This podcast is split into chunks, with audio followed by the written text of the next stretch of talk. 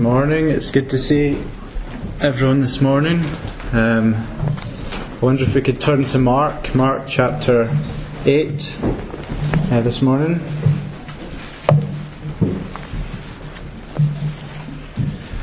There's a lot of worried faces this morning. um, I just want to say thank you to everyone that uh, helped the last time. I do appreciate it. Um, and hopefully it doesn't happen this morning. Um, now, we're, we're at a great portion of Scripture today, and really we're at the end of Christ's Galilean ministry.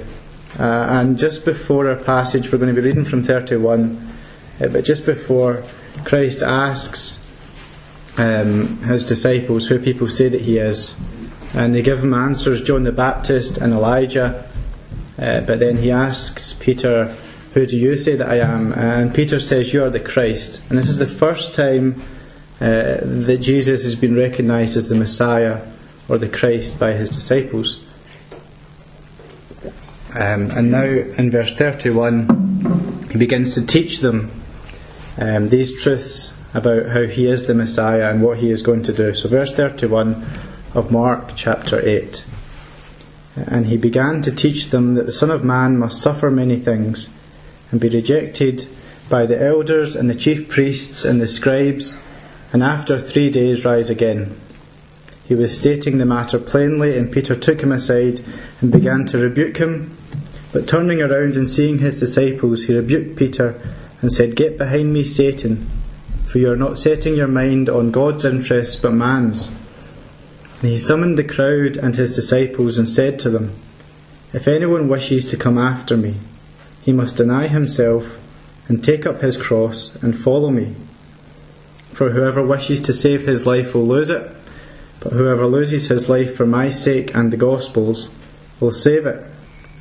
For what does it profit a man to gain the whole world and to forfeit his soul? For what will a man give in exchange for his soul? For whoever is ashamed of me and my words in this adulterous and sinful generation, the Son of Man will also be ashamed of him when he comes in the glory of his Father with the holy angels chapter 9, verse 1. And Jesus was, stay, uh, was saying to them, Truly I say to you, there are some of those who are standing here who will not taste death until they see the kingdom of God, after it has come with power. Six days later, Jesus took with him Peter and James and John and brought them up on a high mountain by themselves.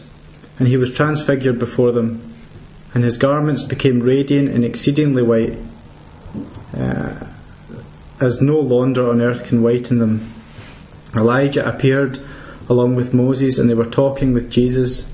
And Jesus, uh, Peter said to Jesus, Rabbi, teacher, is it good for us to be here? Let us make three tabernacles, one for you, one for Moses, and one for Elijah. For he did not know what to answer, for they became terrified. Then a cloud formed overshadowing them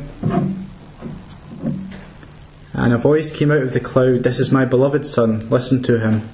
All at once they looked around and saw no one with them any more, except Jesus alone. As they were coming down from the mountain, he gave them orders not to relate uh, to anyone what they had seen until the Son of Man rose from the dead. They seized upon that statement, discussing with one another what the rising from the dead meant. They asked him, saying, Why is it that the scribes say that Elijah must come first? And he said to them, Elijah does first come and restore all things, and yet how it is written of the Son of Man, he, will suffer many things and be treated with contempt. But I say to you that Elijah has indeed come, and they did to him whatever they wished, just as it was written of him. The question this morning is Do you know the gospel? That's my first question. Or maybe a better one would be Has the gospel changed your life? Uh, it's an interesting question, and the word gospel, uh, a basic definition of it would be uh, good news. Now, now, news comes in different shapes and sizes today.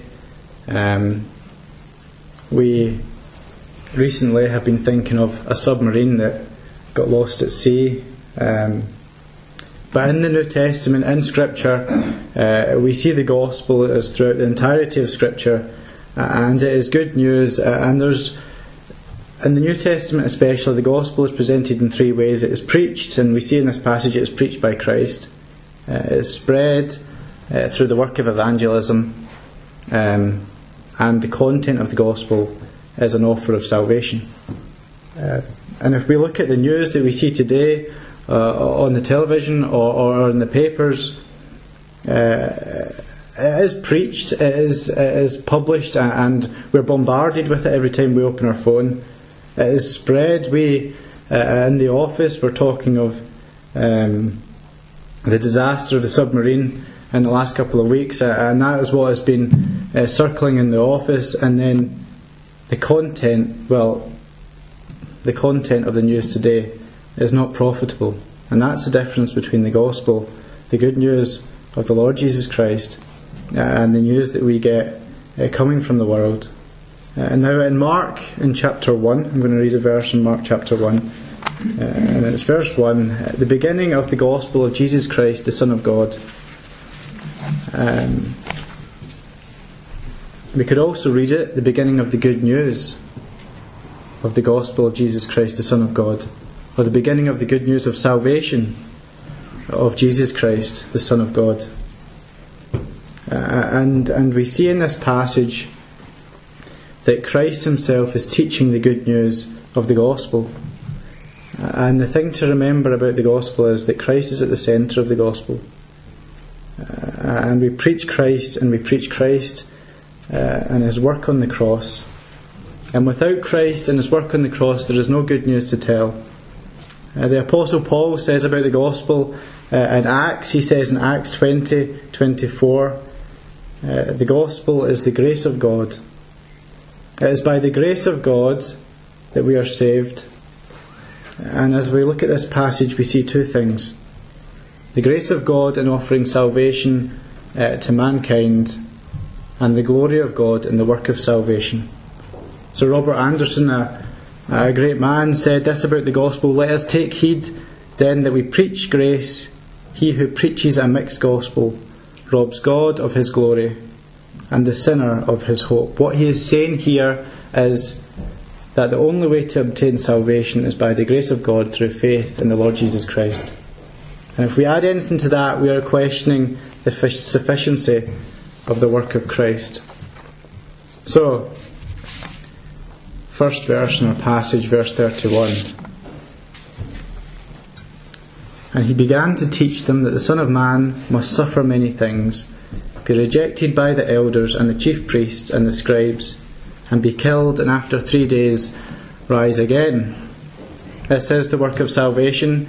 He, Jesus, is teaching his disciples now uh, the work of salvation, and this is a new teaching to them, uh, teaching of the cross. He is laying out what is going to happen uh, it's the first of several times that Christ is going to teach on the cross. Uh, uh, and as they have come to the end of the Galilean ministry, it is the right time to tell them of the cross. It's now just over six months until Christ is going to uh, Calvary, and He's preparing them for what is coming. Um, they need to know so they can be ready for when it comes, and this is important for us as well. We need to know as well uh, the truth of the gospel. Uh, for Christ is going to return, uh, and we need to be ready for when He does. Um, must, verse 31, the Son of Man must suffer many things, and be rejected by the elders and the chief priests and the scribes, and be killed, and after three days rise again. This isn't an option. It was necessary for Christ uh, to do this, to do the work of salvation. Uh, and, and when thinking of the work of salvation, there's two things uh, I think that are important that we need to establish. The first is the holiness of God, and the second is the sinfulness of man. Uh, and both of these terms are difficult to come to terms with, um, but both go together uh, in a way. If we grasp the truth of the holiness of God, then we also grasp the extent of our own sinfulness uh, and our own corruption. We see Christ Himself says uh, in Matthew chapter 5, You therefore must be perfect as your heavenly Father is perfect. The problem is, in our sinful state, it's impossible for us to reach that at a level that we are being asked to reach. Uh, God, when speaking to Moses uh, uh in Leviticus in chapter uh, 19, and he's speaking to Moses about the children of Israel and, uh, uh, and their need for spiritual holiness. Stay away from idols. And he says, Speak to all the congregation of the people of Israel and say to them, You shall be holy, for I, the Lord your God, am holy. The holiness of God is seen through the whole of Scripture. Uh, uh, and because God is holy, and we understand that we have sinned, it is impossible for sin to be in the presence of a holy God. Um, so it's impossible for us to be in the presence of God. In our, in our natural state, in our simple state, it is impossible for us to be in the presence of God without salvation. Therefore, it is important that we obtain salvation. Now, I would like, to wonder if we could turn to Titus in Titus chapter 3.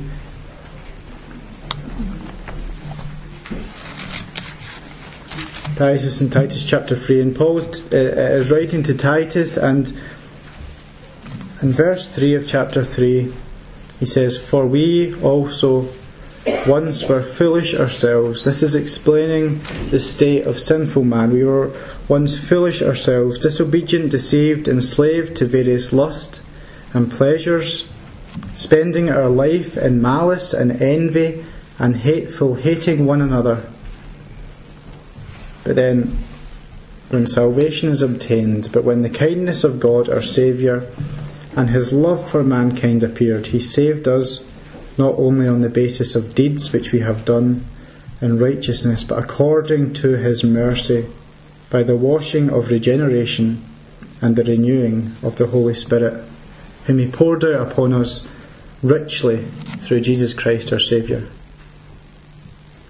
This is uh, really what we're talking about when we look at the need for salvation. We see in verse 3 we were foolish ourselves, disobedient, deceived, enslaved in various lusts and pleasures but then, by the love of God and through His grace and the sacrifice of the Lord Jesus Christ, uh, we can obtain this salvation. Now, we have the need for salvation, we also have the necessity of the sovereign. Um, sin has been committed, we can all admit that. Uh, a debt has been accumulated, but who is the sin against? Now, Another verse to turn to would be to 2 Samuel, if we can find it in the Old Testament, 2 Samuel in chapter 12.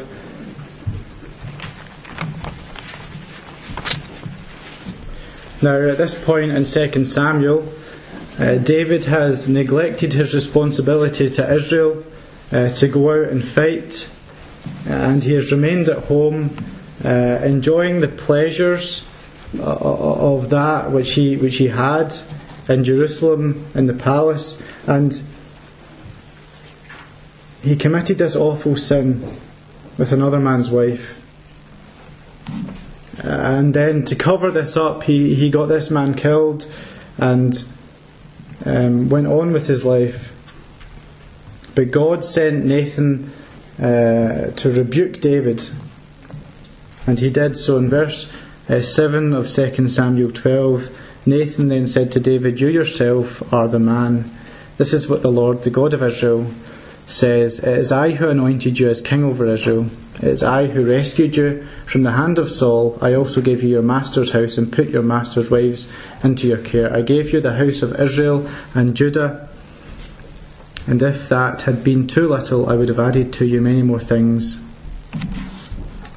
uh, like these. Why have you despised the work of the Lord by doing evil in his sight? That's what happens when we sin. We despise the work that God has done by doing evil in his sight. You have struck and killed Uriah the Hittite with the sword. You have taken his wife as your wife. You have slaughtered him with the sword, the sons of Ammon. Now then, the sword shall never leave your house. And we get here a judgment on David and David says to Nathan after this in verse 12, uh, verse 13, sorry, I have sinned against the Lord. Now we looking at this might think, oh, David sinned against many people, but really, David understands that with what he has done, he has sinned against the Lord. And then Nathan said to David, The Lord has allowed your sin to pass, you shall not die. And really, repentance brings forth life. Uh, and God forgave David, but what we're drawing out from here is that when we sin, we are sinning directly against a holy God. So we understand our nature as man, we are created in the image of God. But through Adam, sin entered into the world. Uh, it's a disease, we all suffer from this. We understand that God is holy uh, and sin cannot be in his presence, meaning there's a separation between us and God. And we know that when we sin, just as David did, we are sinning against a holy God. So there's a need for a perfect sacrifice to appease God, a sacrifice that would be found acceptable in the sight of a holy God. Now, thinking on this, a little over uh, 14 months ago, a little under 14 months ago, three of us embarked on an adventure. All three uh, involved are in this room. and we met, uh, we, we got a call from our friends. We had 10 friends out in uh, Madeira and we got a call inviting us out uh, to go on holiday with them. Uh, and these ten people were enjoying the rest and the, uh, and the privileges that came with being out there in Madeira. Madeira is a an island off of the north, sort of west of Africa. It's, it's Portuguese, but um, and it's often known as or referred to as uh, the paradise of Europe. Now, the three of us travelled to uh, Aberdeen Airport and met early in the morning, and then we travelled down to Manchester, uh, where we would get a connecting flight to. I remember actually Ian Jackson uh, speaking on Manchester and saying the best thing about Manchester Airport is it takes you away from Manchester, and there was a certain truth to that. Uh, we we were in Manchester and it, it, it, wasn't what we were wanting, it wasn't what we were expecting, and we got on the flight and we flew across the Atlantic uh, and we arrived late at night. Our friends were at the other side of the fence of the airport, um, waiting for us, waiting to pick us up. Um, and we arrived late at night and we got off the plane and we, we, we walked through these doors and there was a queue of people. And we were working our way down the queue, and at the other end was a wall, a massive wall uh, with, with gates and guards posted as sentries on these gates, and they would call one person forward, and you would uh, provide your documentation, and you, you would give your passport, and they would ask you questions. And if they found you acceptable, they would let you through. So one person would go forward and they would open the gate, they would walk through and the gates would shut. There was no way for us to uh, enter Madeira without going through these gates. Um, now, Tom went first, and he was taking a while, and we were wondering what was going on. Uh, and the man said, Tom was only 17 at this point, the man said, Tom, where are your parents? And he says, um, I'm here with the, I'm here with the lads. He's like, no, where, where are your parents? He says, I, I can't let you in. There's a law in Portugal that if you're under 18, then you have to either be accompanied by your parents or your parents have to give permission. And they have to send that permission to uh, the government. And um, long story short, uh, Tom phoned his mum and dad and they sent over uh, documentation. I think they sent uh, their passports and they also sent permission for Tom to enter. Now, it took someone outside of that situation to intervene someone that was found acceptable in the sight of the government of Portugal, uh, to, to do this work, to allow Tom to enter into uh, this paradise. Um, and uh, there's something of that here. We see it. Uh, the, there's no way for us to do the work to get ourselves uh, to, to obtain salvation didn't matter how much Tim or I loved Tom. There was no way for us to bring Tom through with us in our bags. The only way for Tom to get through was for his parents, who were found acceptable in uh, the sight of the government, to give him permission to go through. Now, there's four things uh, in verse 31 uh, that must happen um, Uh, and Christ lived a sinless and perfect life, um, but he began to teach them, uh, and these are the teachings of salvation that uh, he must suffer, and we were thinking of that this morning. The sufferings of Christ and what he went through for us on the cross. And then Christ also had to be rejected uh, by, by the chief priests and the elders and the scribes. Uh, he had to be killed, and there needed to be a sacrifice and a payment for sin. And then he had to rise again. Uh, and we see that the elders and the chief priests, these people that were uh, uh in control of Israel and in charge of Israel, uh, the leaders of Israel who should have known better, didn't receive the Messiah but rejected the Messiah. Their focus was on uh, the temporal. They were they were focused on uh, this Messiah that would come in glory and power uh, and restore Israel uh, and make it the head of all nations. Uh, but that wasn't the work of Christ uh, at that point. Christ came in his first advent to defeat sin, not to defeat Rome. Uh, and because Christ didn't fit into their picture, their own picture of what the Messiah should be, uh, they rejected him. And it speaks of separation, it speaks of uh, this complete rejection to disapprove of. Um, these were the, the men that should have known better, but these were the ones that rejected the Messiah. Uh, and we see that uh, he was killed, he was the sacrifice, he was found acceptable in the sight of God. Uh, he was our substitute. We were the ones that sinned, but Christ was the one that died. Um, and we see Peter and how he, after hearing this truth, he understood it to a certain extent. He understood that Christ was saying that he had to die. You can imagine Peter standing there saying, No, what are you doing? Why are you going to die? I've given up my life, I've given up my, uh, my employment and, and my family to, to, to serve you. You're the Messiah, you're the Christ, and you're going to die? He didn't understand fully that Christ had to die so that Peter could then live. What um, Peter considered uh, the ultimate bad news uh, here actually turned out to be the best news uh, the world has ever received. Uh, it's the very heart of the gospel uh, Christ dying and rising again, uh, the Son of God, the one who paid the, uh, the price for sin uh, and conquered death, so that those who believe in him may have eternal life. Now, there is pictures of, of this in Scripture, and we could say that Peter should have known.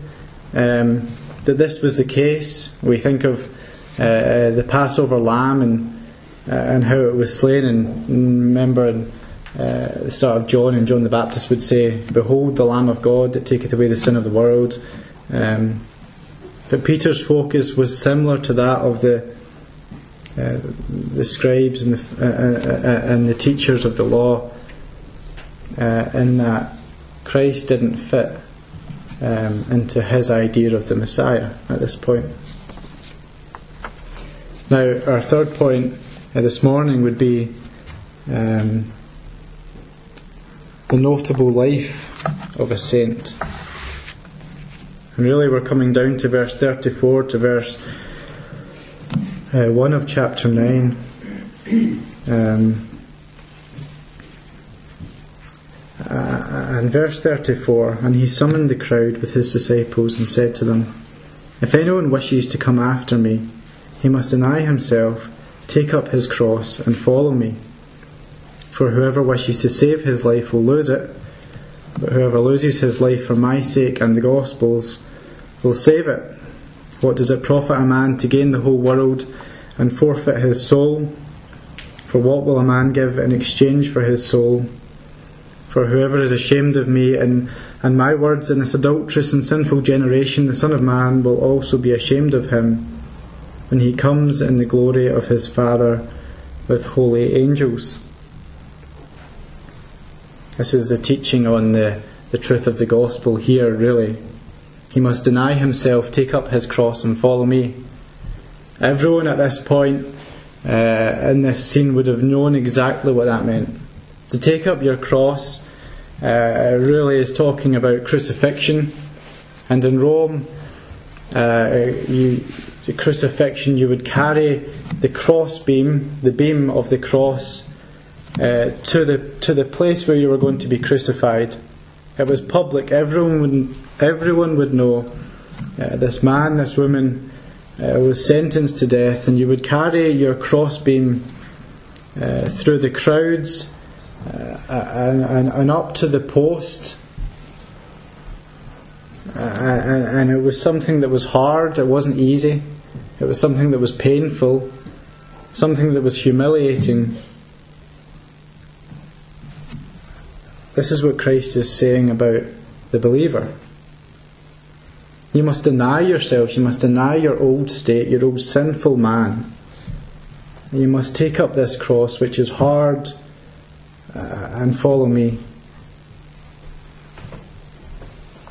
Whoever loses his life for my sake and the gospel will save it.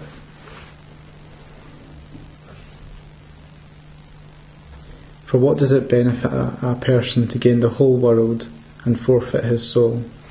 two things here. We're looking at the world and and the soul, and to gain the world or to gain the soul. What is better? Well, gain the world. You could you could store everything up here on earth. Uh, you could create for yourself a lovely life here, uh, a comfortable life, one where you're not uh, bearing the weight of the crossbeam uh, and walking to uh, uh, walking to uh, the end, you could create for yourself a lovely life here. But the thing with that is the world is only temporal, it's temporary. That's all it is. Whereas if you uh, if you focus on the soul, uh, if you lose your life here on earth uh, and you bear, take up the cross and follow Christ, then the soul is eternal. Do you store your things here on earth, which is temporary, or do you store your things in heaven, which are, uh, which are eternal? For whoever is ashamed of me and my words in this adulterous and sinful generation, the Son of Man will also be ashamed of him when he comes in the glory of his Father with holy angels. This is a warning to unbelief. Uh, the Lord is going to return. Um, uh, and he'll arrive with the armies of heaven, and he'll come in judgment, uh, and he'll put the nations to the sword. And really, we have a, a, bit of a warning here from Christ uh, of what's going to happen. I have uh, an extract from a letter written back in 1684. Uh, there was a, a young man from the village that I grew up in in Lesmahagow uh, who was martyred for his faith uh, in Glasgow Cross on the 19th of March in, in 1684. And he wrote this letter three days before he died uh, in front of Glasgow Cathedral. Um, and he was hanged with another four men. And this letter was to his sister and to his mother. His father and his brothers were all uh, killed for their faith. Um, and he would not accept that the, the king at the time had the same position as Christ over the church. Uh, and Archibald Stewart is his name, and he says this in his letter to his mother and to his sister three days before his death.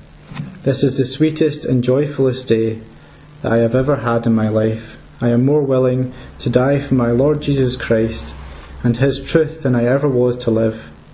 I believe in my Lord who has called me, chosen me, and redeemed me through his blood, and the riches of his free grace, and for accepting my testimony I am called to witness this day for him.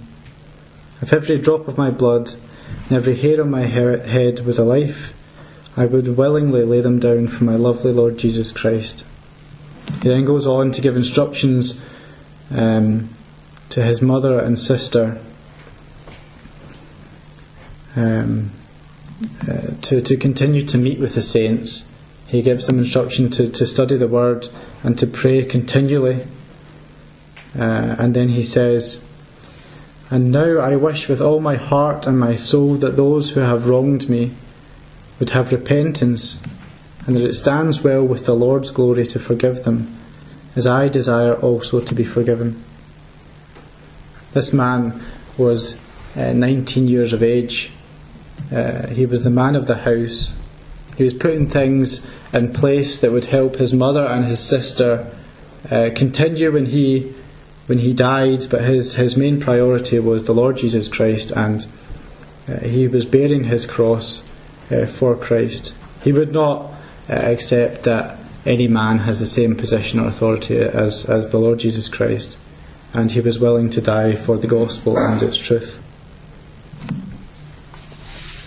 Now, if we move on to verse 2 of chapter, uh, chapter 9, uh, and this is a great um, portion of Scripture. Uh, Jesus transfigured uh, before these three men. Um, and really, it's a continuation of the teaching that we have seen. Uh, for the glory of Christ and the kingdom is revealed uh, to these three. Um, I'll read from verse 2. Uh, six days later, Jesus took with him Peter and James and John and brought them up on a high mountain by themselves, and he was transfigured before them. His garments became radiant and exceedingly white, as no longer on earth can whiten them. Elijah appeared to them along with Moses, and they were talking with Jesus. Peter said to Jesus, Rabbi, it is good for us to be here. Let us make three tabernacles, one for you and one for Moses and one for Elijah. For he did not know what to answer, for they became terrified. Then a cloud formed, overshadowing them, and a voice came out of the cloud, This is my beloved Son, listen to him. All at once they looked around and saw no one with them any more, except Jesus alone. As they were coming down from the mountain, he gave them orders not to relate to anyone what they had seen until the Son of Man rose from the dead. They seized upon that statement, discussing one with another what the rising from the dead meant. They asked him, saying, Why is it that the scribes say that Elijah must come first? And he said to them, Elijah does first come and restore all things. And yet, how it is written of the Son of Man that he will suffer many things, be treated with contempt. But I tell you that Elijah has indeed come, and they did to him whatever they wished, just as it was written of him.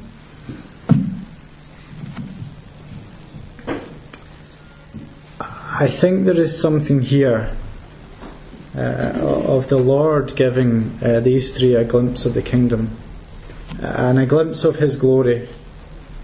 Uh, Moses, a man that uh, God gave the law to, to take to the people of Israel. Uh, and we can see here Elijah, one of the prophets, and Christ standing in the middle of the two, in the middle of uh, the law and the prophets, and how uh, the Lord God would say in verse 7, This is my beloved Son, listen to him. And then when they looked around, the only one left was Christ. He, he, he is far more superior than the law and the prophets. He fulfills both of them. Uh, he, he, he is the, uh, the glory of the Father and uh, he, he is the one who has obtained salvation. The, the, the law uh, convicts us of our sin. Uh, it tells us what we have done wrong before the Father.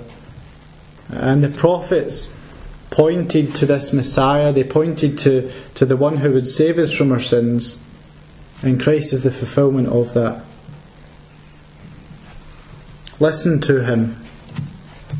This is how you are saved.